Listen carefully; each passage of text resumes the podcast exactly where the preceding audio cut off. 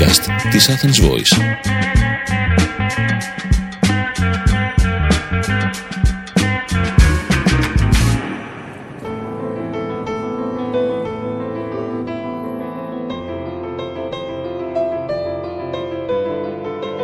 Ακούτε το podcast Μαρία Ευθυμίου «Η παγκόσμια ιστορία όπως τη διηγούμε στην εγγονή μου Δάφνη». Συζητήσεις με τον Μάκη Προβατά.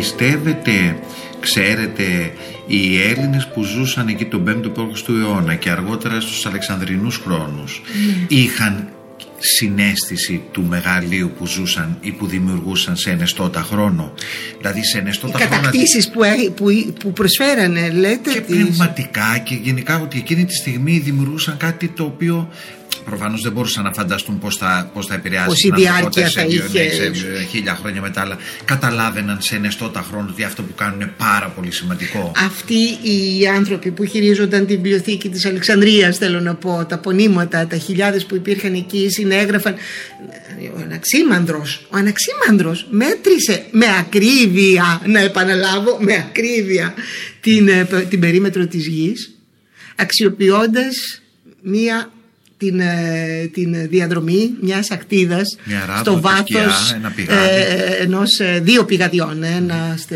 ύψος του ε, Αλεξάνδρεια νομίζω και ένα προ- πιο κοντά προς το Κάιρο τι λέμε τώρα δηλαδή τέτοια μαθηματικά τέτοια μυαλά ε, τελείως ειδικών ικανοτήτων ε, οπωσδήποτε είχαν συνέστηση του μεγαλείου των, ε, ε, των ε, ευρημάτων τους. Αυτό χωρίς να σημαίνει ότι θα ήταν αλαζόνες. Οι άνθρωποι οπωσδήποτε οι σπουδαίοι άνθρωποι είναι ταπεινοί. Ε, το κάμανε επειδή τους άρεσε. Προφανώς μπορώ να το φανταστώ τον αξι- αναξιμένο και τον αναξίμαντρο και τον αναξιμένη την ώρα που κάνανε αυτές τις ε, μετρήσεις. Ε, τι, ε, τι, τι ένταση και τι ομορφιά θα είχαν την ώρα που θα διερευνούσαν ας πούμε τους ανθρώπινους τους νόμους της φυσικής και που θα προσπαθούσαν να βρουν τα, τις απαντήσεις και τις έβρισκαν βέβαια δεν ήξεραν ότι ήταν σωστοί εμείς το ξέρουμε σήμερα, τα έχουμε μετρήσει και συμπίπτει ακριβώς. Ε, ο, ωστόσο, προφανώς είχαν την εντύπωση ότι κινούνται σε σωστά πεδία. Φανταστείτε. και μια που είπατε πριν ε, πήγατε να πείτε την εταιρεία του λόγου σας ανθρώπινους νόμους και μετά τον Ηράκλειτο και τον Θαλή που εμφανίζει το Αριστοτέλης που αυτοί ορίζουν τους ανθρώπινους νόμους. Κατά τη γνώμη μου απλώς έχει το λέω ενδιαφέρον νομίζω αυτό ότι ο που λέτε. Ηράκλειος, ο Ηράκλειος είναι η κορυφαία περίπτωση. Δηλαδή ένας πρίγκιπας που συνάντησε στη ζωή του 500 ανθρώπους και έχει πει πράγματα τα οποία είναι, είναι οριστικά αληθινά. Δηλαδή όταν λέει ο χαρακτήρας μας είναι η μοίρα μας, ή όταν ε, λέει ας πούμε ποτέ δεν μπαίνεις δύο φορές στο ίδιο ποτάμι. Ναι. Ε, ε, θέλω να πω. Ε, Ο Ηράκλειτος άνοιξε και δρόμους, ε, θέλω να πω και για τους υπόλοιπους. ε, είναι πολύ πείτε μου κάτι. Ε, ε, νομίζω λοιπόν ότι στους ανθρώπινους νόμους αυτοί που ζούσαν και μιλούσαν στην αρχαία Ήξεραν, Ελλάδα, ο Πλάτ, ήξεραν. ήξεραν, Ήξεραν αλλά στην ότι- πραγματικότητα δεν τους ένοιαζε Δεν κιόλας. τους ένοιαζε, Ναι. ήταν, λέω τώρα, ε, ίσως, ίσως ε, πρώτα πρώτα ήταν άνθρωποι φιλοσοφημένοι και έχει σημασία αυτό. Ε, ο φιλοσοφημένος άνθρωπος ε, ξέρει να μπαίνει στον εαυτό του, να βλέπει τα δικά του τα σκουπίδια, γιατί αυτή είναι η δουλειά του, να, να, ε, να εντοπίζει τα σκουπίδια που είναι μέσα μας, άρα και μέσα του. Αυτό, αυτό σε κάνει εξ αρχής ε, ταπεινότερο. Ε, χωρίς αυτό να σημαίνει ότι είσαι ιτημένος. Του αντίον είσαι διπλά νικητής επειδή έχεις δει πόσο ιτημένος είσαι. Η δύναμη της νίκης, η δύναμη της ήττας όπως λέει ένα υπέροχο ποίημα. Α, και, ε, και αυτοί οι άνθρωποι είχαν και τις δύο νίκες που είναι το μεγάλο, το μεγάλο πρικιό του ανθρώπου. Το πιστεύω αυτό. Να έχεις αίσθηση νίκης ακόμα και στην ήττα σου γιατί δεν υπάρχει περίπτωση να είσαι άνθρωπος και να μην έχεις ήττες. Και βέβαια, απλώς να πούμε αυτό, αυτό που λέγατε πριν για την βιβλιοθήκη της Αλεξάνδρειας, ότι αυτή η περιβόητη φράση ότι όταν κάει και η βιβλιοθήκη της Αλεξάνδρειας κάει και στην πραγματικότητα η μνήμη της ανθρωπότητας έχει μια αρκετά μεγάλη δόση αλήθειας. Έχει δώσει αλήθειες πραγματικά. Ε, υπήρχαν και άλλες βιβλιοθήκες φυσικά στον Γι' αυτό αρχαίο το λέω, κόσμο, ναι. δεν είναι θέμα, αλλά πραγματικά δεν είχε καμία αυτή τη διάσταση. Αυτή η βιβλιοθήκη ε, ήταν τελείως σύγχρονη βιβλιοθήκη. Έκαμε ανταλλαγές Ξέρετε, σήμερα ας πούμε γίνονται ανταλλαγές βιβλίων. Μπορεί το, ξέρω, η βιβλιοθήκη των Παρισίων να έρθει σε επαφή με την ε, βιβλιοθήκη της Οξφόρδης και να πει: Ξέρετε, εγώ έχω αυτό το βιβλίο, αλλά μου λείπει αυτό που εσείς ίσως το έχετε και λοιπά και έχετε ένα παραπλήσιο ή κάτι τέτοιο. Τα κάμαν, τα κάμαν με άλλες βιβλιοθήκες η βιβλιοθήκη της Αλεξάνδρεια. Εντυπωσιακό. Και νομίζω, επειδή την αναφέρατε κιόλας, τώρα επειδή είμαι και λίγο επιρρεπής στις μεγαλοστομίες. Α, εσείς μπροστά μου είσαστε. είσαστε λακωνικός. Η πατία πιθανόν να είναι η σημαντικότερη γυναίκα που περπάτησε πάνω σε αυτό Δεν αποκλείεται να είναι. Ε, ή τουλάχιστον αυτή που είναι καταγεγραμμένη. Θέλω να πω, κοιτάξτε, ε, υπάρχει στην ανθρώπινη ιστορία το βουβό κομμάτι, εκείνο που δεν έχει κατα... ποτέ καταγραφεί και οι γυναίκες ανήκουν στη σιωπηλό κομμάτι της ιστορίας. Η δούλη. Ε, το μεγαλύτερο κομμάτι της ιστορίας ανθρωπότητας, της ιστορίας όχι της, ενώ από την ώρα που έχουμε ιστορία δηλαδή καταγεγραμμένες πηγές μέχρι πολύ πρόσφατα των φτωχών ανθρώπων, των απόκληρων, των κατατρεγμένων, των ε, παραμερισμένων η ιστορία δεν την βλέπεις παρά εμέσως μέσω της ιστορίας των ισχυρών. Γι' αυτό και το επάγγελμά μας, δηλαδή των ιστορικών, είναι χαμένο από χέρι εξ αρχής. Γιατί; Γιατί; Ε, κοιτάξτε, για να γίνει στο επιστήμη η ιστορία χρειάζεται τεκμήρια. Αυτό λέμε, τεκμήρια, ότι την κάνει η επιστήμη. Δηλαδή κάτι σταθερό, κάτι συμπαγές, κάτι στιβαρό. Πράγματι, όντως, δεν μπορείς παρά να έχεις τα, τα τεκμήρια. Αλλά τα τεκμήρια που έχεις προέρχονται από συγκεκριμένους κύκλους συνήθως διευθυντικούς, ανώτατα στρώματα και ανθρώπους οι οποίοι ξέρουν γράμματα. Ποιοι ήξεραν γράμματα, ποιοι ήξεραν, ποιοι ήταν μορφωμένοι για χιλιάδες χρόνια, κατά κανόνα άτομα άντρες και κατά κανόνα άτομα υψηλών κοινωνικών στρωμάτων. Άρα αυτοί εκφράζονται και αυτονούν τις, ε, τις συντεταγμένες μαθαίνουμε του, των χιλιάδων πολύ περισσότερων απλών, ρημαγμένων, κατατρεγμένων, φτωχών, αγράμματων ανθρώπων τη μοίρα την μαθαίνουμε τελείως έμεσα. Ναι. Και αυτό είναι κάτι που εμένα με συγκινεί ε, στο δικό μου επάγγελμα. Ε, κατά κάποιο τρόπο αισθάνομαι πως ε, ακούω φωνές ε, όταν προσπαθώ να, να εντάξει πια είμαι εγώ ένα σήμαντο κομμάτι ας πούμε αυτής της προσπάθειας αλλά λέω τέλος πάντων επειδή ε, είναι το επάγγελμά μου και επειδή το αγαπώ όταν προσπαθώ να ανασυστήσω κάποιο τμήμα μιας εποχής αισθάνομαι ότι ακούω φωνές των βουβών ανθρώπων που βέβαια πρέπει να τις αποκωδικοποιήσω με μεγάλη δόση ε, αυθαιρευσίας δηλαδή να μπορέσω να μπω στην εποχή και να, ως μια συνέστηση δηλαδή και μέσα από τις πλά, με πλάγιους τρόπους μέσα από τα άλλα τεκμήρια που έχω ε, να καταλάβω τι συνέβαινε με αυτούς τους ανθρώπους που δεν θα έχω ποτέ απευθείας από αυτούς τεκμήρια. Καταλάβατε τι θέλω να ναι, πω. ναι, το ίδιο συμβαίνει και με τις γυναίκες που είπατε. Να αναφέρω μια άλλη γυναίκα. Ε, θέλω να αναφέρω την Αρτεμισία αλλά πριν πάμε στην Αρτεμισία να πω το εξής. Τα αρχαιολογικά ευρήματα βοηθούν σε αυτό φαντάζομαι έτσι. αυτά μα μας δείχνουν πως ζουν οι κοινωνίες. πλούσιοι, φτωχοί όλοι, πώς ζουν όλοι βέβαια βέβαια. Ε, όσα βρούμε αλλά και πάλι θέλω να σας πω έχω ένα δυσάρεστο νέο να σας πω ότι τα σπίτια, οι κατοικίες, οι εγκαταστάσεις των πλουσίων ήταν πολύ ισχυρότερες, στιβαρότερες, τα υλικά. Άρα το να βρεις ε, υλικό από φτωχούς ανθρώπους, ε, όσο πιο φτωχοί, τόσο δεν θα βρεις το υλικό τους. Γιατί τι, τι στείνανε, ας πούμε, κατοικίες από πολύ φθαρτά υλικά που μέσα στον χρόνο δεν θα έχουν ζήσει, θα έχουν ζήσει τόσο φθαρτά που δεν θα μπορείς εύκολα να τα ανασυγκροτήσει. Πολύ εντυπωσιακό. Δεν το Λαμβάνω την τιμή να σας αναφέρω ότι η ανθρώπινη ιστορία είναι άδικη.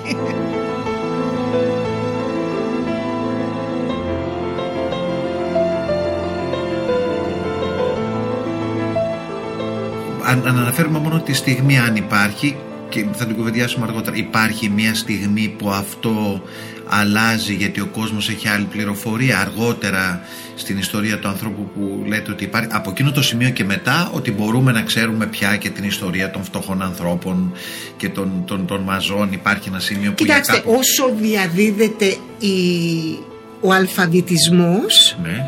τόσο περισσότερο και όσο διευκολύνονται και ε, ε, κερδίζονται και νέα μέσα γραφής. Δηλαδή ας πούμε στην αρχαιότητα έγραφε κανείς στην αρχαία Ελλάδα έγραφε κανείς πάνω σε ένα σκληρό Αυτό ναι μεν σου έδινε ε, την, ε, σου έδινε ένα υλικό το οποίο δόξα τω Θεώ έμεινε πιο πολύ ε, στα, στο χρόνο άντεξε και έτσι έχουμε.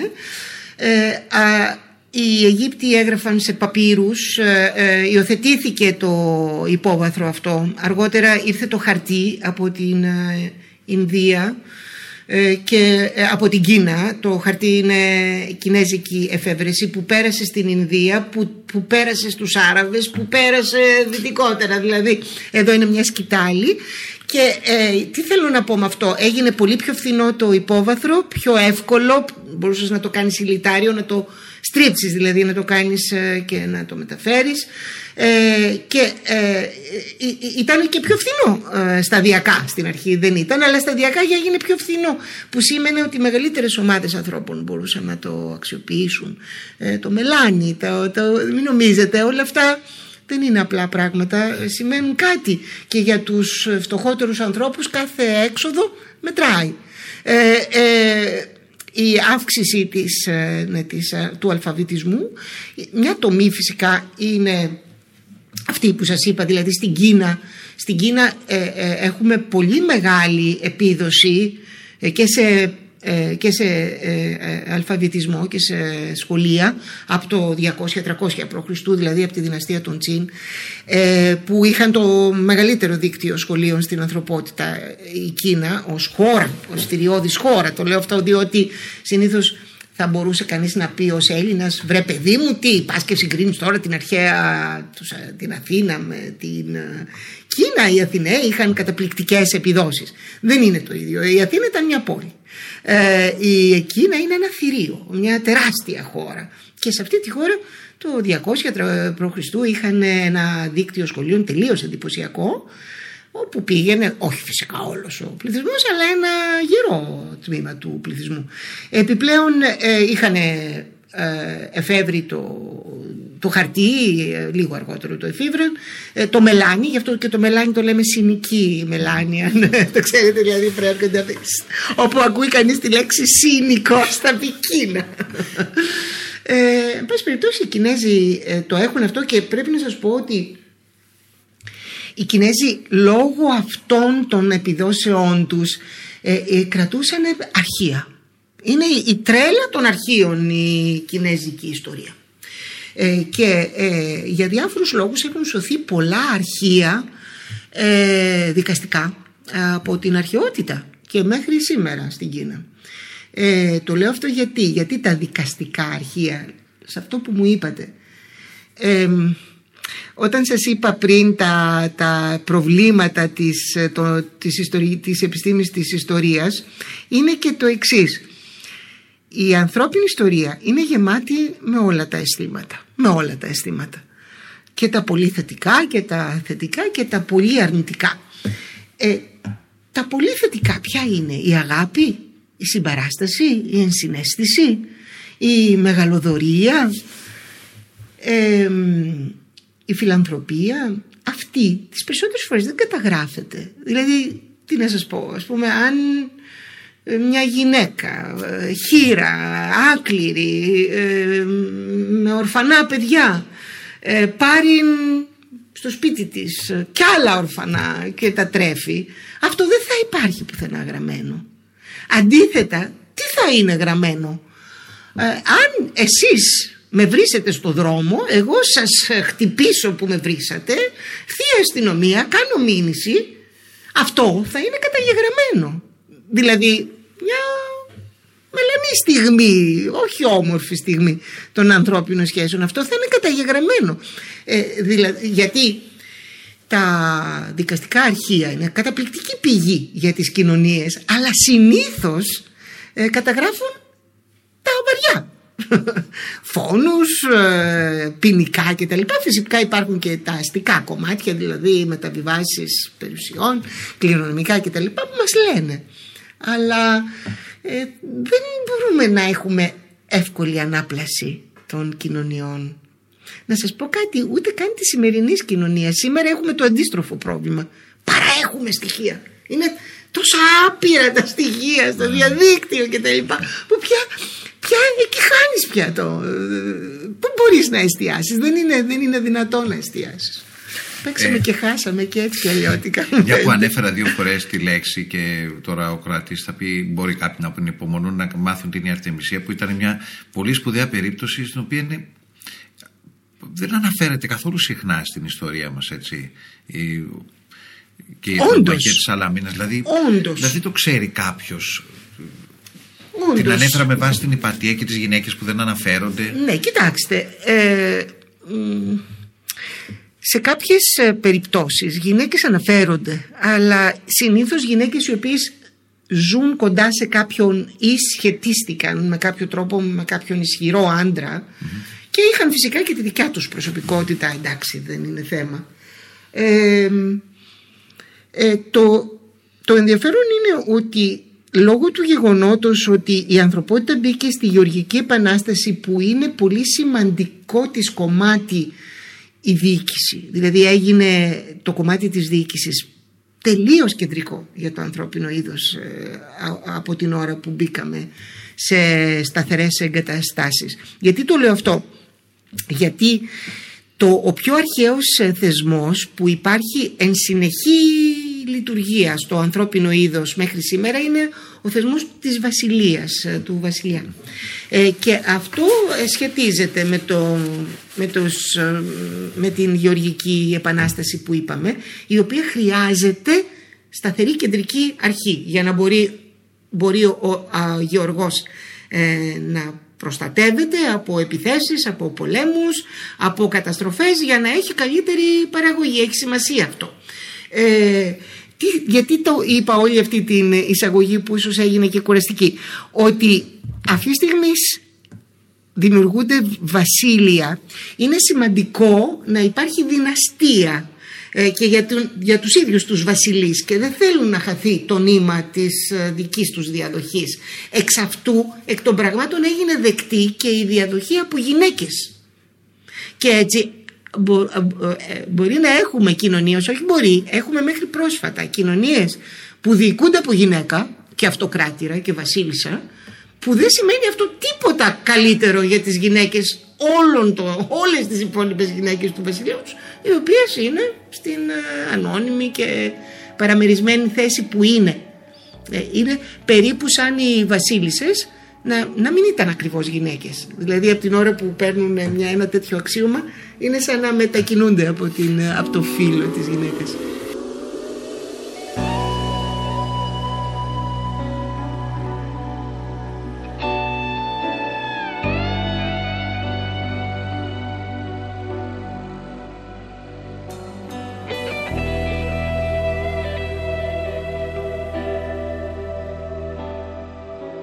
Ας πούμε η Δάφνη θα πρέπει να μάθει γιατί θα είναι και ένας πολίτης του κόσμου θα- σίγουρα θα είναι σίγουρα στην Ευρώπη θα και παντού αλλού Ποιος ξέρει, ναι. ναι. σκέφτομαι το εξής ότι θα πρέπει να μάθει το, το ότι όλοι ίσως να χω- οι Ευρωπαίοι τουλάχιστον να χρωστάμε και μια ευγνωμοσύνη στη Ρωμαϊκή Αυτοκρατορία με την έννοια την εξής. Μια που είπατε αυτό πολύ νωρίτερα για τα ελληνικά ότι, ε, ότι δεν μπόρεσαν να, να, να αναμετρηθούν ακριβώς αλλά απ' την άλλη αποδέχτηκαν δηλαδή μετέφεραν τον ελληνικό πολιτισμό δεν ήταν καταστροφής. Είναι από τις σπάνιες δεν ξέρω αν υπάρχουν άλλες για να δεν μου έρθει εμένα προσωπικά τώρα στο μυαλό άλλες περιπτώσεις αυτοκρατορίας η οποία να παίρνει τους μέχρι τότε τους εκείνη τη στιγμή μεγάλους πολιτισμούς και να τους μεταφέρει, να τους εξελίσσει να μην τους εναντιώνεται, να μην τους καταστρέφει. Δεν ξέρω αν συμφωνείτε σε αυτό αν το Κοιτάξτε, διατυπώνω οι, σωστά. ε, ε, οι αυτοκρατορίες γενικά ε, είναι εξ, ε, ε, εκ προδιαγραφής ε, μ, ε, μεγάλη χωάνη ε, ε, συνύπαρξης και μετάπλασης πολλών ε, πολιτισμών και θρησκειών εκ των υστέρων. θρησκειών και γλωσσών. Ε, αυτό είναι, δεν μπορεί να υπάρχει όρος στην πραγματικότητα αυτοκρατορία ε, και να μην ε, εν, ε, εν, δια- εν υπάρχει σε αυτόν η έννοια της ποικιλότητας. Δηλαδή οι, οι αυτοκράτορες της Ρώμης, ο αυτοκράτορας της Κίνας, ε, ο, αυτο, ο Οθωμανός αυτοκράτορας, αυτο- ο, Αυστρία, ο αυτοκράτορας της Αυστρίας, λέω τώρα διάφορες αυτοκρατορίες ή της Ρωσίας, ε, έλεγε με περηφάνεια Εμένα στην αυτοκρατορία μου ομιλούνται 142 γλώσσες και κατοικούν τόσοι λαοί ε, και ε, ε, υπηρετούνται τόσες θρησκείες. Αυτό μας φαίνεται σε μας παράξενο διότι ζούμε στην εποχή του εθνισμού. δηλαδή έχουν διαλυθεί οι αυτοκρατορίες. Ξέρετε δεν είναι πολύς καιρός που έχουν διαλυθεί οι αυτοκρατορίες. Να, τιμούμε τα 200 χρόνια της ελληνικής επανάστασης. Η ελληνική επανάσταση είναι ένα από τα φαινόμενα ε, της διάλυσης των αυτοκρατοριών. Οι Έλληνες δηλαδή έπαιξαν ρόλο στη διάλυση μιας αυτοκρατορίας, Οθωμανικής αυτοκρατορίας. Όχι μόνο αυτή και άλλοι λαοί και τελικά αυτή η αυτοκρατορία διαλύθηκε όπως διαλύθηκαν δηλαδή εκεί γύρω στο 1820-50 και φυσικά το μεγάλο κτύπημα ήταν ε, ο πρώτος παγκόσμιος πόλεμος. Ο πρώτος παγκόσμιος πόλεμος έδωσε ας πούμε τουλάχιστον σε αυτό το κομμάτι του κόσμου που ζούμε. Ε, τι θέλω να πω με αυτό. Στα εθνικά κράτη που πλέον θεωρούμε αυτονόητο ότι ζούμε, γιατί είναι κάποιες γενιές που ζουν πια έτσι, η, πολυ, η πολυ, πολυπολιτισμικότητα ε, είναι τρόμος. Δηλαδή το εθνικό κράτος θέλει μία γλώσσα, μία θρησκεία, ομοιογένεια, κοινό αίσθημα. Το εθνικό κράτος σε θέλει ολόκληρο, θέλει την ψυχή σου. Ε, οι αυτοκρατορίες δεν ήθελαν την ψυχή σου, τους φόρους σου ήθελαν και το να είσαι νομιμόφρον πολίτης. Δηλαδή να δέχεσαι ότι ο αυτοκράτορας είναι ο ανώτατος άρχον και να μην δημιουργήσει θέματα. Από εκεί και πέρα τι κάνεις στο σπίτι σου, τι κάνεις στο, στο, στην εκκλησία σου ή στο ιερό σου, κάντο. Αλλά μη με ενοχλείς. Άμα με ενοχλήσεις, μαύρο φίδι που σε έφαγε. Δηλαδή αυτό ήταν το κλίμα της αυτοκρατορίας. Ενώ το εθνικό κράτος σε θέλει ολόκληρο σε θέλει από την κορφή μέχρι τα νύχια ολόκληρο. Επομένως, η Ρωμαϊκή Αυτοκρατορία λέτε ότι δεν είχε κάτι ιδιαίτερο. Όχι, είχε, είχε σοφία. Είχε σοφία σε αυτό το θέμα.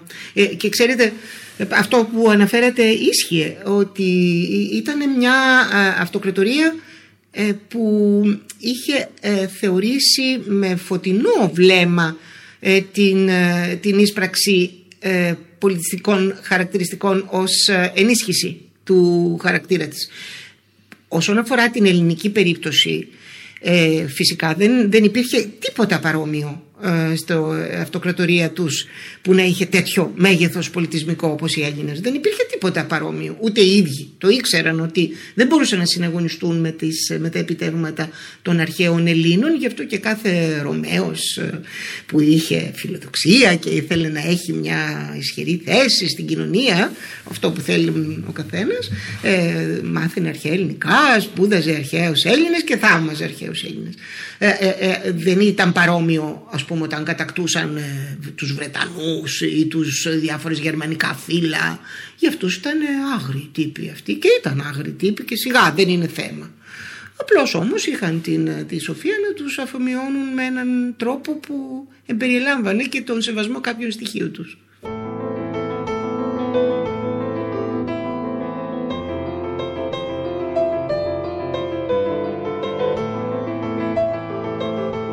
Ακούσατε το podcast «Μαρία Ευθυμίου, η παγκόσμια ιστορία όπως τη διηγούμε στην εγγονή μου Δάφνη». Συζητήσεις με τον Μάκη Προβατά. Ήταν ένα podcast από την Athens Voice. Μπορείτε να ακούσετε τα podcast της Athens Voice στο athensvoice.gr και στο Spotify, στο Apple Podcast και το Google Play Music.